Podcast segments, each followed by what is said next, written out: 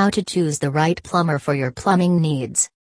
Navan Hire Many people find themselves within the position of wanting to hire a knowledgeable plumber to return make a repair in their home or place of business.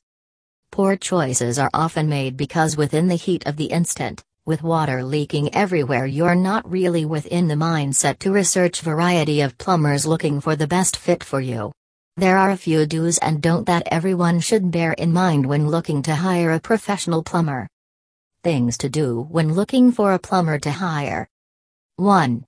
Ask for references. Often overlooked by people, but this is a really important step in ensuring you make the right choice. When speaking to a potential plumber, ask them to supply you with some references, the more the better. If possible, ask for references from people who have had a similar type of work carried out, so you know they are proficient in the type of work that you need doing. 2. Ask what guarantees they give their work. Any professional plumber worth their salt, with a confidence in their own work, will guarantee their work for a number of years. Depending on the value of and type of work carried out, a guarantee could range from a year to 10 years plus, and absolutely goes without saying that you must get a copy of the guarantee in writing, otherwise, it is worthless. 3.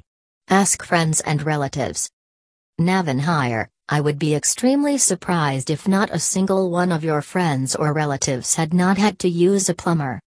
If they had been pleased with the level of service that they received and the quality of work, then they should be more than happy to give you a recommendation.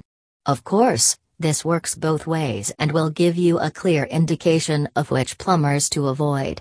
You should always back up a recommendation with some of your own research too. What not to do when looking to hire a professional plumber. 1.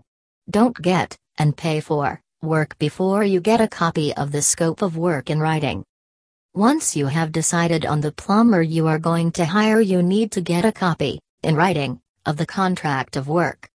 This should clearly outline what work the plumber will carry out for the price you have agreed. This eliminates any ambiguity and removes the chance of any extra work being required further down the line. 2. Don't get pressured into getting work done you don't feel is necessary. Unfortunately, some unscrupulous plumbers will try to pressure you into making certain decisions that you may not be fully comfortable with. If your plumber makes a recommendation on a repair, remember that it is exactly that a recommendation. You are fully entitled to consider his recommendation without being pressured into authorizing the work to be done.